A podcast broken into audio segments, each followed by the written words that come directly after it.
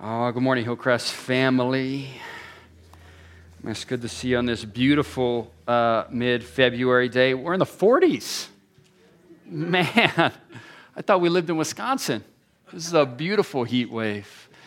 Uh, it, it is good to see you guys. Um, if you're new around here, uh, we just feel like we're some beggars that have found some bread and want to share it with everyone. We just anchor our lives in the text and uh, and sing songs to God's glory, and then uh, go and live our Monday to Saturday to, to His glory and our joy.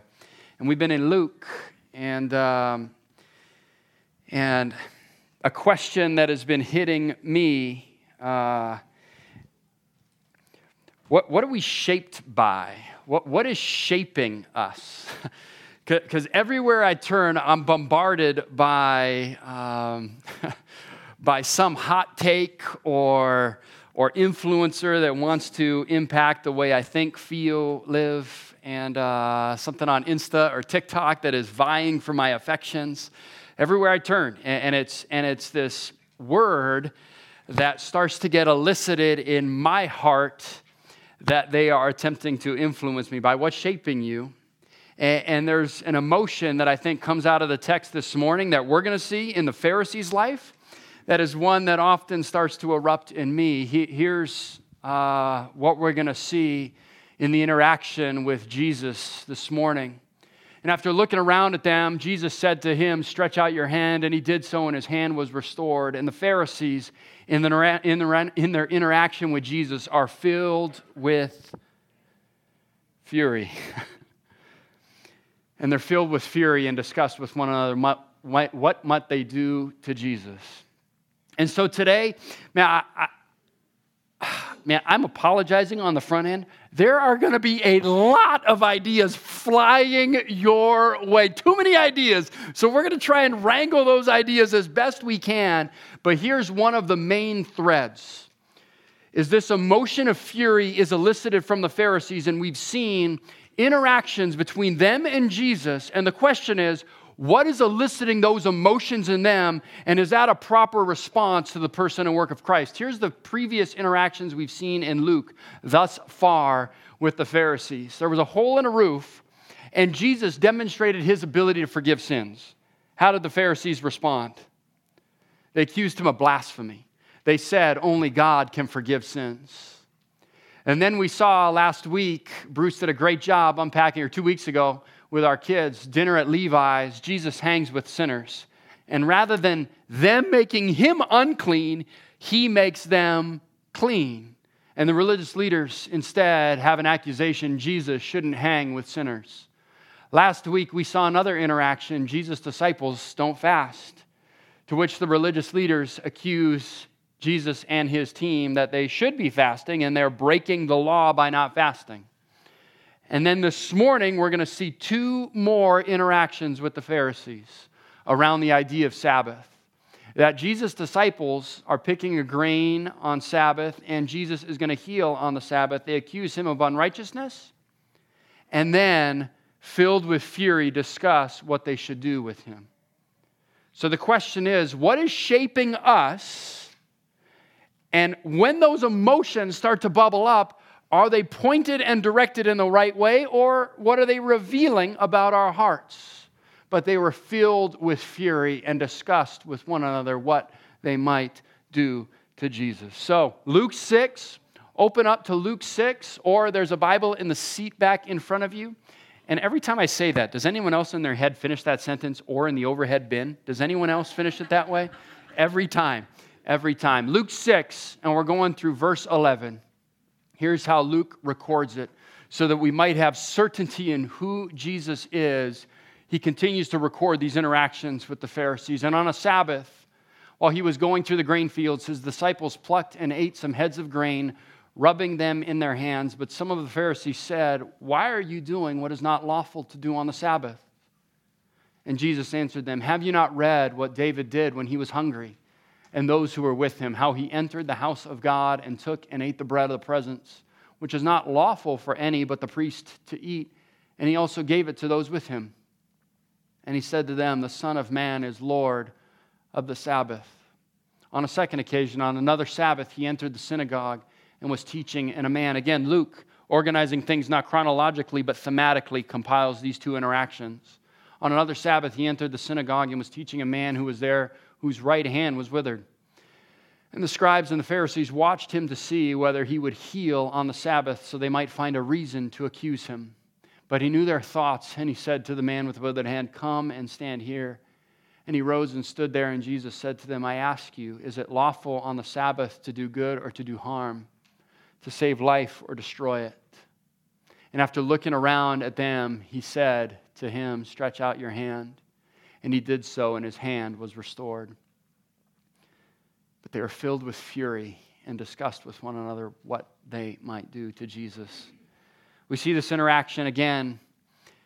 These Pharisees, spiritual killjoys, resist Jesus and demonstrate, demonstrate their misunderstanding of the law, the Sabbath, and therefore their misunderstanding of who Jesus is. And so this morning, we're just asking the question, what is shaping us so that we might not miss the person and work of Jesus for whom Luke is writing, that we increase our certainty? So pray with me. And uh, and there are going to be a lot of ideas. I apologize in advance. In my attempt to sometimes consolidate the ideas, it doesn't always work. This might be one of those Sundays, but we trust that you are also trying to process and hear from God. So pray with me as we dig into the text this morning. Uh, to understand a little bit more fully what's shaping us and, and how these Pharisees are, are reflecting what has been shaping them. God, you're so good. Help us hear from you this morning through your word.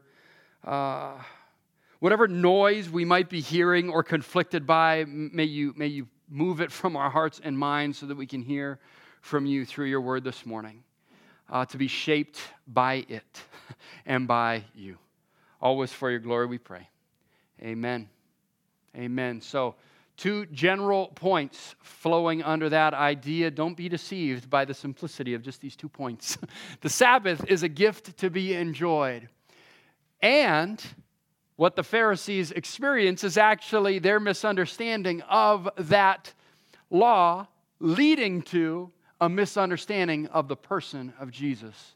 And so we're just going to start here on a broad level. The Sabbath is a gift to be enjoyed.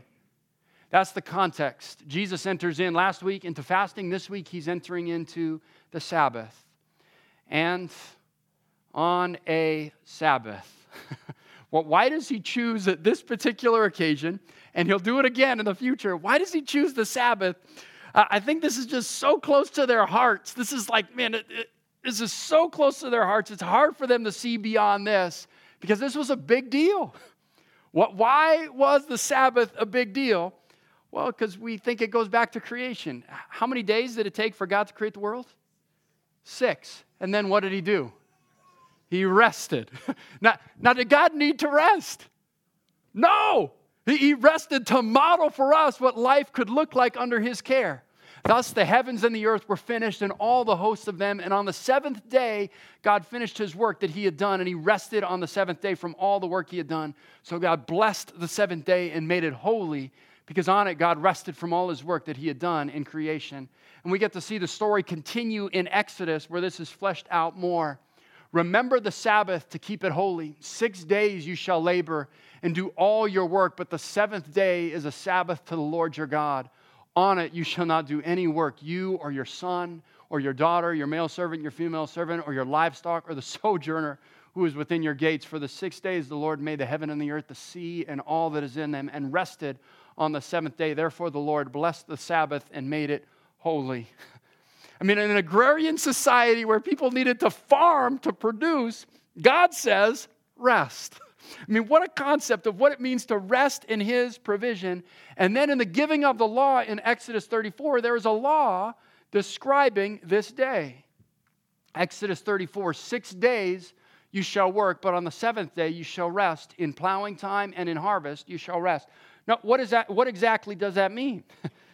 Well, how do we apply this law to our life? Ought we do nothing? Can I, can I stand up? Can I sit down? What, what exactly does this mean? And so the question is, how, how would I apply this law for that Israelite nation? How would we apply this law? Well, we understand they're looking at it, believing the Sabbath was intended to provide rest. There was an intent behind God instilling this law to provide rest. and it was for their good. It wasn't to have them be frustrated, and it, it was intended for them to actually experience goodness, the goodness of God. But then the Pharisees did what? They began to make it work to rest from work. They actually designed what was intended to free people from work, they made work. And they started to build these hedges around that original law to try and apply it, right? What would it mean? How, how do we understand what it means to truly keep this day holy? And, and, and there were severe consequences for breaking this, so they wanted to make sure. I think well-intended. How do we apply this? And those hedges just in, continued to increase. In the Mishnah, there's a, there's a list of forty minus one, thirty-nine, thirty-nine ways that this would get applied. Here's twenty-two of them. The Sabbath should be a day without sowing, plowing, reaping, threshing, grinding, kneading, baking, shearing, spinning, weaving, washing, beating, dyeing, tying, untying, writing, erasing, building, tearing down, hitting with a hammer, transporting objects, or paying someone else to do the same. Now, are those in the law? No, but we're trying to apply it. How do we understand what it means to keep the Sabbath holy? And they would begin, one illustration would be, you couldn't go but a certain distance from your home, and so they would sit on a chair, and that chair would become home. And they would go the appropriate distance from their home, set it down, sit on the chair, claiming it as home, so that they could continue on a further distance, trying to stay within the guardrails of the law to apply it. Jesus steps into that situation. Here's what he says. On a Sabbath, while he was going to the grain fields, his disciples plucked and ate some heads of grain, rubbing them in their hands. But some of the Pharisees said, "Why are you doing what is not lawful on the Sabbath?" Four laws from their mind are being broken in what is taking place. And so Jesus steps into the situation and attempts to provide some clarity. And Jesus answered them, "Have you not read what David did when he was hungry and those who were with him? How he entered the house of God and took and ate the bread of the presence, which is not lawful for any but the priest to eat, and also gave it to those with him." Well, why is Jesus telling us the story about David? I think he's trying to make an argument from the lesser to the greater. If we're simply plucking grain, lesser, do you remember what David did? Something kind of big. He ate the, the showbread, the bread of presence. This is kind of a big deal.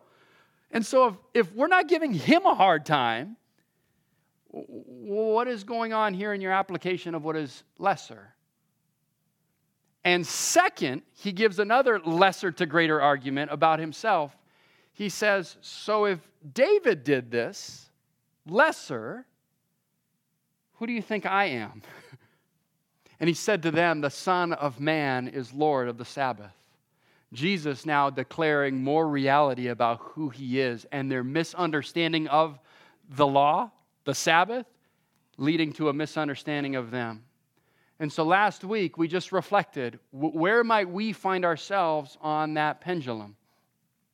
As we experience day-to-day decisions, do we sometimes swing where we require our application and understanding of the rules, judge people for their inability to follow those rules, and seem to get more excited about the rules than Christ himself?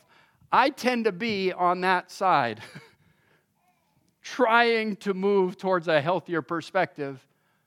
Others, maybe you find yourself on the other side where, why, why make any, I mean, just let people do whatever they want to do. Minimal boundaries, promoting minimal minimal boundaries and following Jesus and promoting a, a greater sense of openness. And, and you're cheapening the grace that was purchased. Well, where do you find yourself on that pendulum? As we enter this second encounter, we're asking, how do we, and what emotion starts to stir up that might reveal where we find ourselves? Because the Sabbath was a gift to be enjoyed, but sometimes we start packaging laws and rules around it as to not break that law as intended. The Sabbath then for these Pharisees, when misunderstood, actually led to a misunderstanding of Jesus. Here's the second story. On another Sabbath, he entered the synagogue and was teaching. And I love this. Jesus doesn't go on healing and demon, possess- demon possession like casting out demon tours, right? He's always teaching. He's always proclaiming the gospel. Always. And there was a man whose right hand was withered. You guys right-handed? Any left-handed people in the room? Man, it's a rough life for you, Jen. It's just a rough, I mean, so I, I just assume, why does Luke include that deal? Because for a majority of us, uh, it's, we're right-handed. This is our world, right? Writing, activity, jobs, productivity. This guy's world has been challenged and compromised for a very long time. And so Jesus, seeing the need and opportunity, steps in. And the scribes and Pharisees watched him to see whether he would heal on the Sabbath so they might find a reason to accuse him. But he knew their thoughts, and he said to the man with the withered hand, "Come and stand here." And he rose and stood. And Jesus said to them, we're in the fifth confrontation here, where he is going to demonstrate again, he's the boss of the Sabbath. Jesus said to them, I ask you, is it lawful on the Sabbath to do good or to harm, to save life or destroy it? An obvious question. What's the answer? Save life. If the Sabbath was intended for our good, and Jesus says, should we do harm or destroy life or, or do good? The obvious answer, do good. And yet, is that their response? No.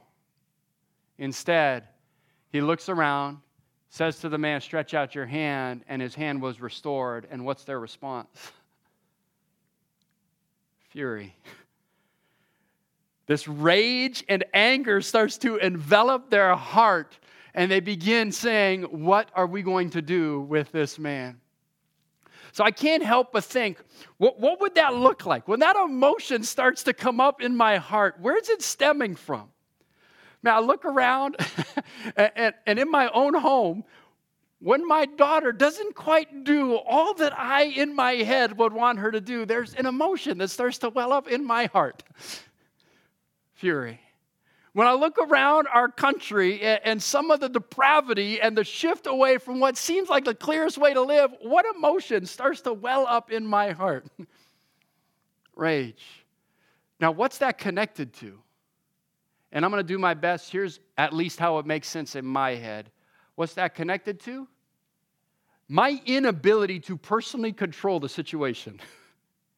When I'm unable to exercise the type of control that I'd like, it tends to then lead to some level of anger, frustration, rage. Where's that come from?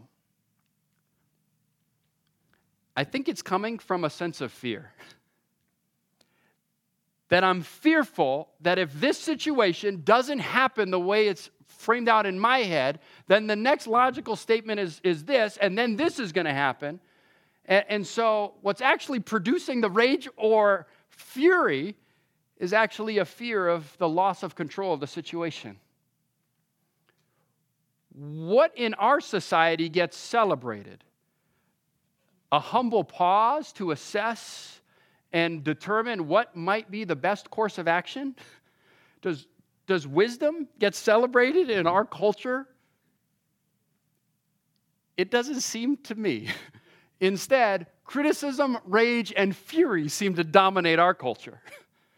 Hot takes and some perspective seem to dominate every response. And are those, are those responses invalidated?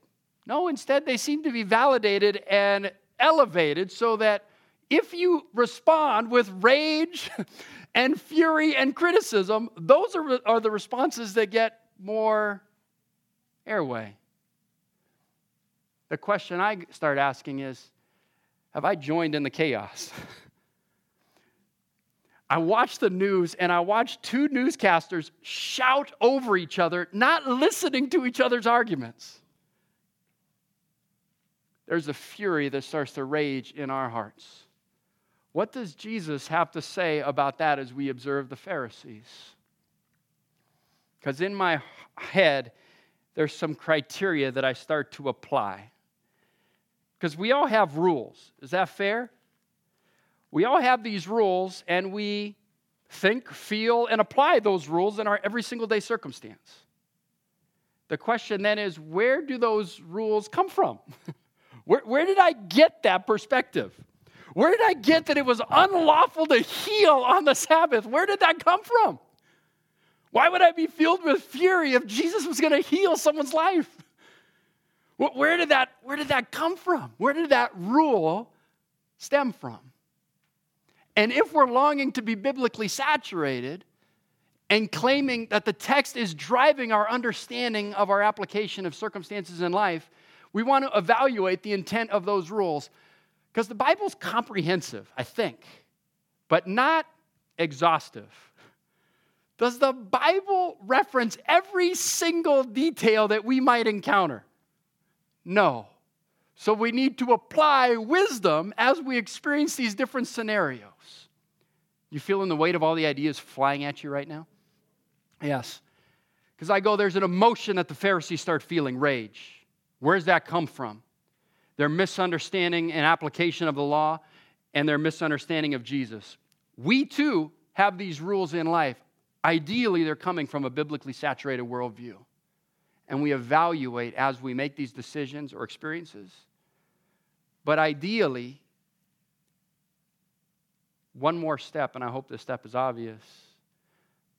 We're pointing people back to a loving God.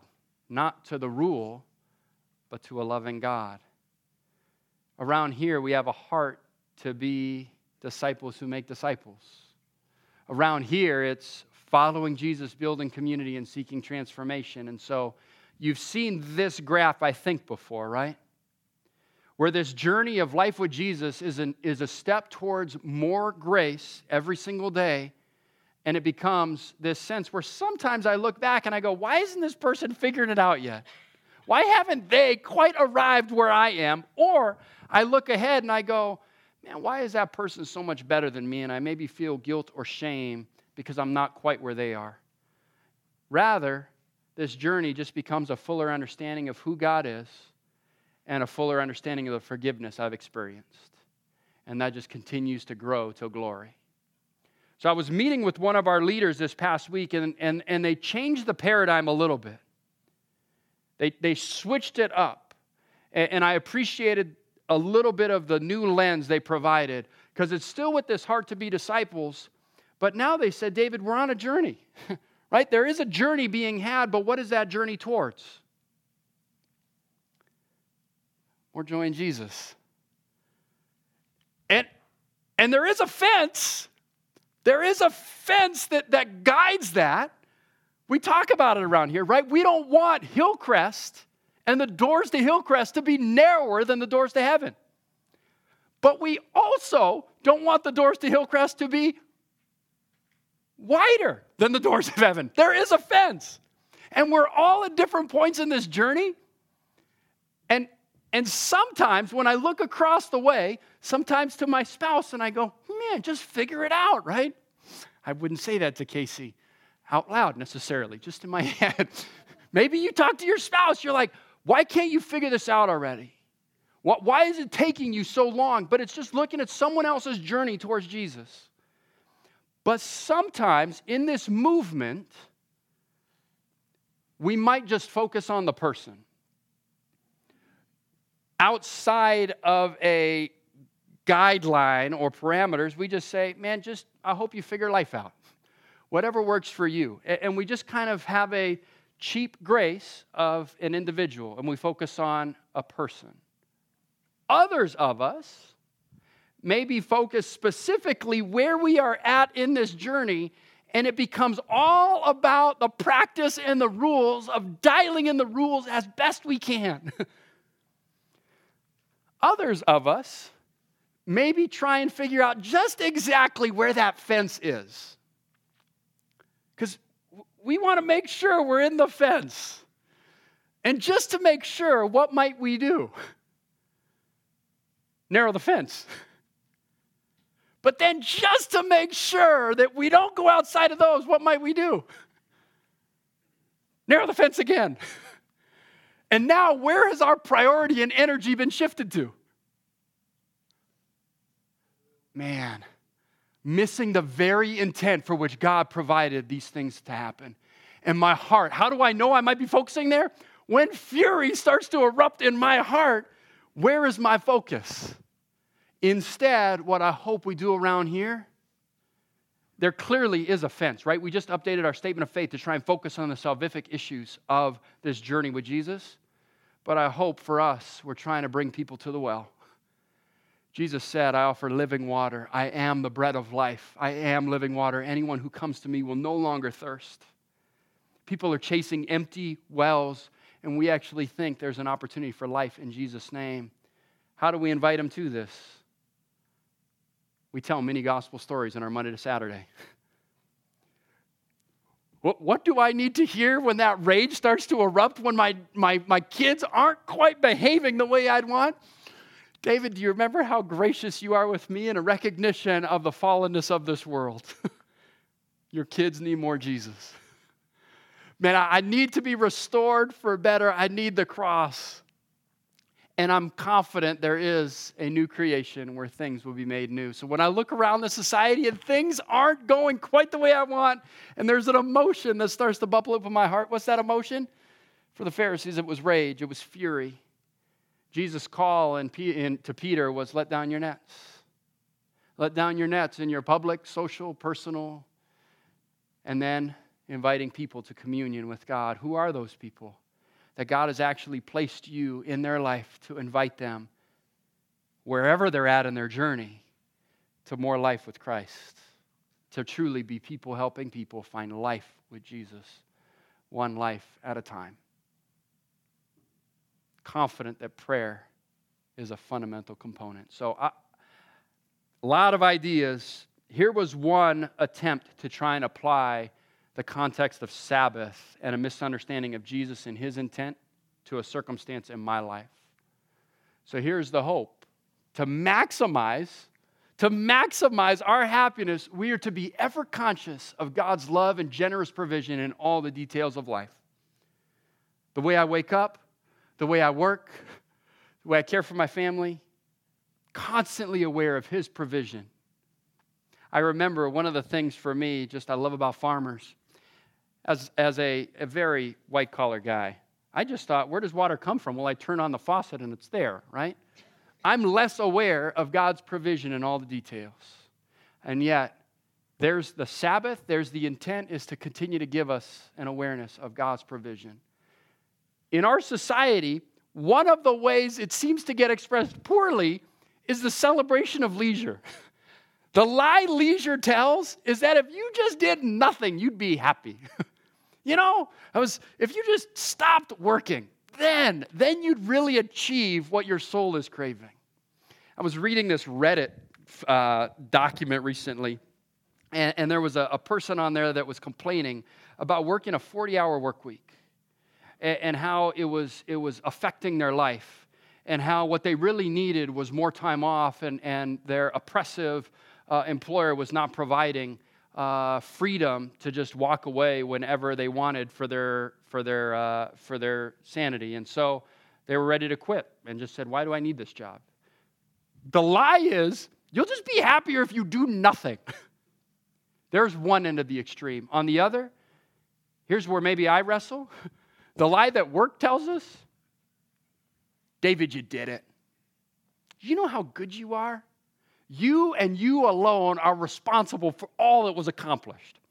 And if you put in another ten hours, just wait for how much more productivity. Yeah, yeah, your team. Yeah, yeah, all these other circumstances. God, he might have had some role, but really, really, you know who's responsible?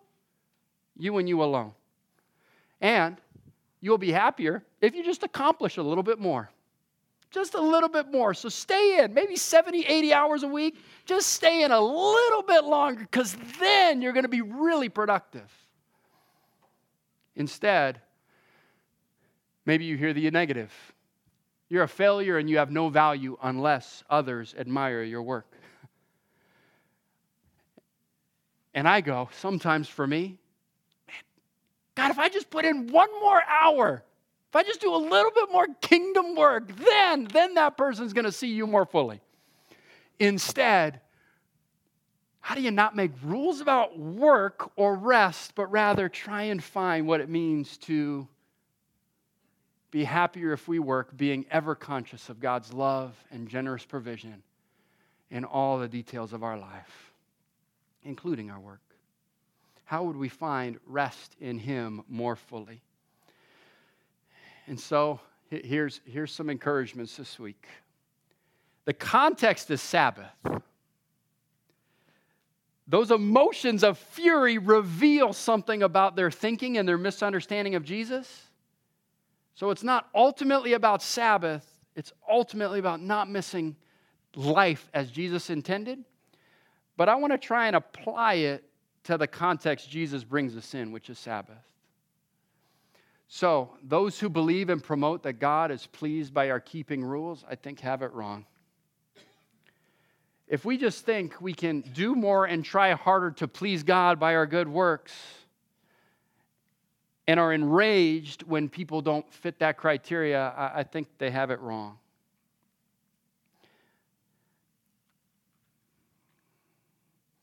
Here's my conviction. God loves us and wants us to be happy. Not shackled by rules, but freed up to enjoy Him. And the way He has us to enjoy Him is to what? Is to actually find our joy and rest in Him in the midst of all these other competing things that might offer. How do I know they might offer? Because I'm filled with fury, thinking if I just had that, then, then my life would be filled with this joy. God wants us to find our joy and rest in Him. So, So my encouragement this week, I don't know if this is true for you. God designed us to experience great joy by finding a regular rhythm of rest in Him. Do you have a regular rhythm? Is there a rhythm in your week where you find rest in God's provision and His control? Sundays sometimes are that for some. Do you think Sundays are that for me? Not quite. But you guys are so gracious to me on Wednesdays. I meet with our life group coaches Wednesday morning, and then I take Wednesdays to just sit in the text, to try and rest in God and His provision. And there's always that temptation that, but what if I just schedule one more meeting on a Wednesday? Then, then I'd really be productive. Do I perfectly apply this rhythm to my life every week? No. But do I fight to try and say, God, I want to rest in You and find a regular rhythm of rest? What I love, though, is, is this new. Paul in Romans fourteen tells us that there are others that are wrestling with, is the Sabbath a day or, or is it an ongoing thing? Paul doesn't answer. Instead, he tells this, this in Romans fourteen.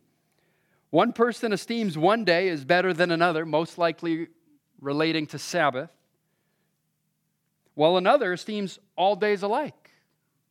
Each one should be fully convinced in his own mind. The one who observes the day observes it in honor of the Lord. Because is God as present Monday to Saturday as He is today? Yes. And so, sometime this week, I'd encourage ten minutes